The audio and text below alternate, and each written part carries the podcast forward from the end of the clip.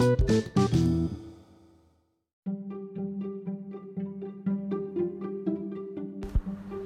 บวนการคิดอย่างมีวิจารณญาณ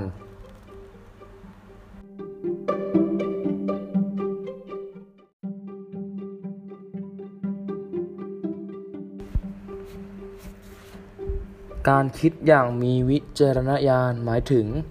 การคิดที่มีการพิจารณากันกองไต่ตองอย่างดีแล้ว เพื่อให้เกิดผลของการคิดที่รอบคอบและสมเหตุสมผล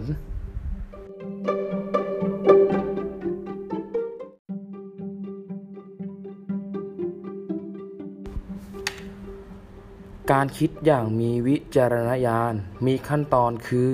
1. ปัญหา 2. เป้าหมายในการคิด ประเด็นในการคิด 3. การพิจารณากันกองไต่ตองและประเมิน เช่น ความคิดเห็น ความรู้ ข้อมูล 4. ผลของการคิด มีการตัดสินใจ การแก้ปัญหา แนวทางปฏิบัติ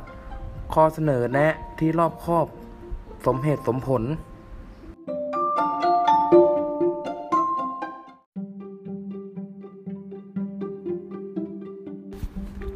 กระบวนการคิดอย่างมีวิจารณญาณ ใช้ทักษะการคิดดังนี้ 1. การคิดวิเคราะห์ 2. การคิดลึกซึ้ง 3. การคิดละเอียดชัดเจน 4. การวิเคราะห์ผสมผสาน 5. การคิดอย่างมีผล 6. การคิดกว้างขวางและรอบคอบ 7. การคิดไกล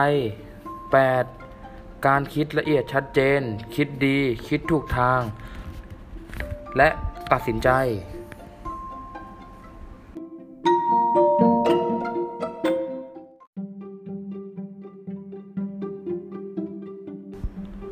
กระบวนการคิดอย่างมีวิจารณญาณใช้ทักษะการคิด ดังนี้ 1. ระบุปัญหา 2. กำหนดเป้าหมายในการคิด ประเด็นในการคิด รวบรวมข้อมูล และลงมือแก้ไขปัญหา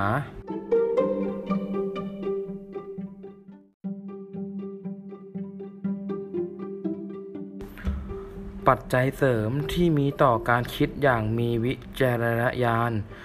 1. มีความสามารถในทักษะการคิดและลักษณะการคิดที่เกี่ยวข้อง 2. ผู้คิดหรือผู้ร่วมคิด เป็นผู้มีความรู้ความสามารถกว้างขวาง หลากหลายสาขาวิชาการและประสบการณ์ 3. ข้อมูลที่ใช้ในการคิดที่สมบูรณ์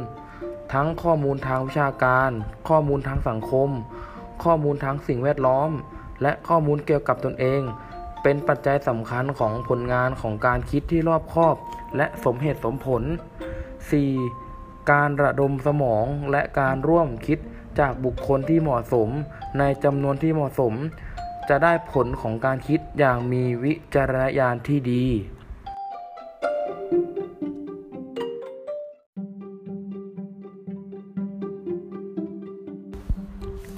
อุปสรรคที่มีต่อการคิดอย่างมีวิจารณญาณ 1. การเป็นคนมักง่ายไม่ชอบคิด เร่งทำก่อนปัญหาเอาไว้แก้ที่หลัง 2. การมีข้อมูลที่ไม่สมบูรณ์ ขาดความรู้ทางวิชาการ ที่เพียงพอขาดความคิดที่เหมาะสม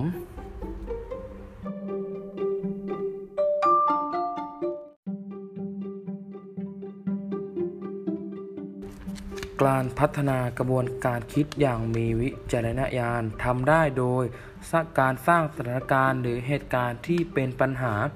ในระดับที่ไม่สามารถใช้วิธีการใดการหนึ่ง แก้ไขได้ทันที จะต้องมีการประมวลข้อมูลความรู้ หรือข้อเท็จต่างๆ อย่างกว้างขวาง มาประกอบการพิจารณากลันกรอง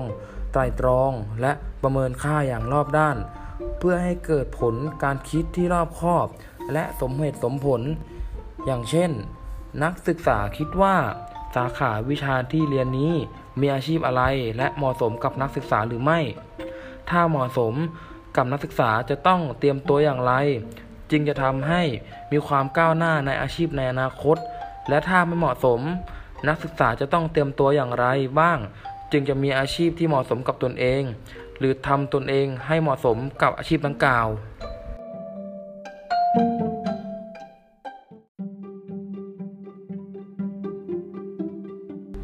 การคิดอย่างมีวิจารณญาณมีคุณค่า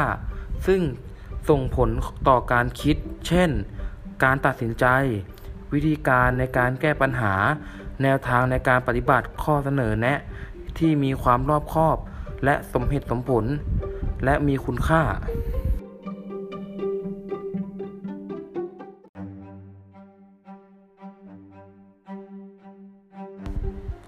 การคิด ตามกระบวนการวิทยาศาสตร์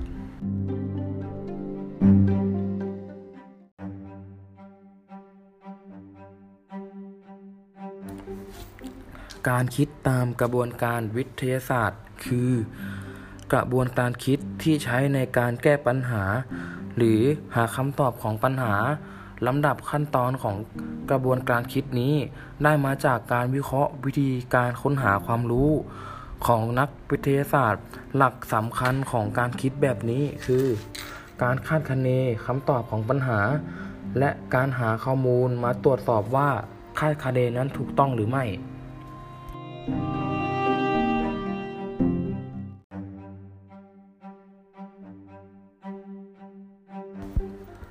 การคิดตามกระบวนการวิทยาศาสตร์มีขั้นตอนดังนี้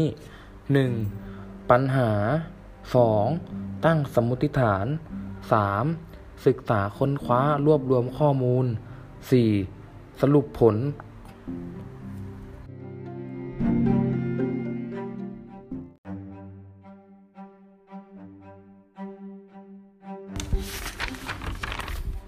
การคิดตามกระบวนการวิทยาศาสตร์ ใช้ลักษณะการคิดคือ 1. การคิดวิเคราะห์ 2. การคิดอย่างมีเหตุผล 3. การคิดดีคิดถูกทาง 4. การคิดรีเริ่ม 5. การคิดกว้างขวาง 6. การคิดละเอียดชัดเจน 7. การคิดไกล 8. การคิดลึกซึ้ง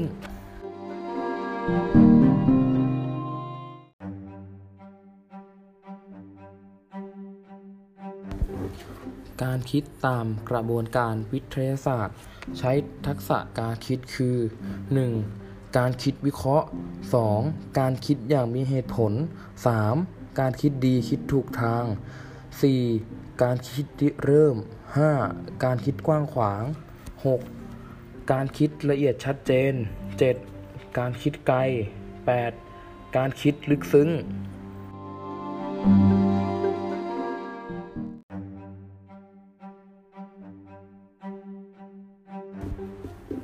ปัจจัยเสริมที่มีต่อการคิดตามกระบวนการวิทยาศาสตร์ มี 1. มีความสามารถในทักษะการคิด และลักษณะการคิดที่เกี่ยวข้อง 2. ในกรณีที่การแก้ปัญหาเป็นการทดลองทางวิทยาศาสตร์ ควรมีความสามารถในด้านทักษะกระบวนการคิดวิทยาศาสตร์ บางทักษะเพิ่มเติม 3. ลักษณะนิสัยที่ส่งเสริมการคิดได้แก่ การเป็นคนมีความพยายาม และความอดทน และความทำงานอย่างมีระบบขั้นตอน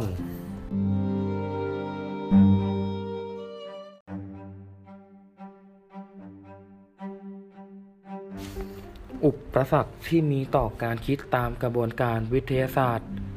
1. ความเชื่อผิดๆที่คิดว่าวิธีการคิดตามกระบวนการวิทยาศาสตร์นี้ ใช้คิดแก้ปัญหาเฉพาะวิทยาศาสตร์เท่านั้น หลีกเลี่ยงการนำไปใช้ในการแก้ปัญหาสาขาอื่น รวมกับการนำไปใช้ในการแก้ปัญหาในชีวิตประจำวัน และปัญหาส่วนตัว 2. มีความเชื่อที่ผิดที่คิดว่าวิธีการคิดตามกระบวนการวิทยาศาสตร์ ใช้แก้ปัญหาเฉพาะปัญหายากๆ ปัญหาที่ต้องทำการวิจัยเท่านั้น แต่ความจริงแล้วสามารถนำไปใช้ในการแก้ปัญหาในชีวิตประจำวันและปัญหาส่วนตัวได้ เช่น ทำขนมขายก็สามารถใช้กระบวนการวิทยาศาสตร์นี้ได้เช่นกัน ซึ่งจะคิดอย่างไรว่าจะทำขนมอย่างไรให้อร่อย ถูกใจผู้ซื้อมากขึ้นได้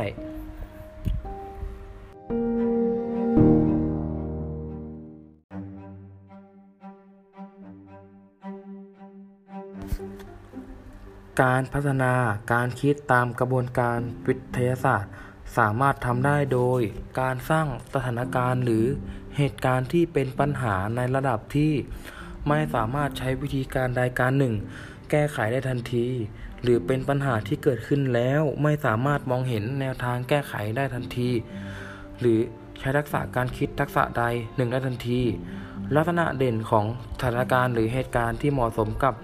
การคิดตามกระบวนการวิทยาศาสตร์ มีดังนี้ 1. สถานการณ์หรือเหตุการณ์ที่มีคำตอบที่น่าเป็นไปได้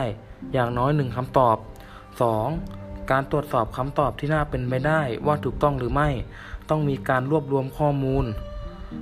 3. วิธีการรวบรวมข้อมูลอาจเป็นการทดลอง ตัวอย่างเช่น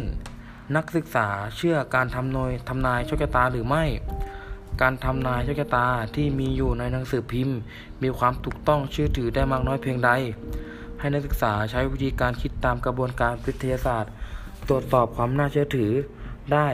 และความถูกต้องของการทำนายโชคชะตาราศีของหนังสือพิมพ์รายวัน หรือหนังสือพิมพ์เล่มใดเล่มหนึ่ง ว่ามีความถูกต้องหรือไม่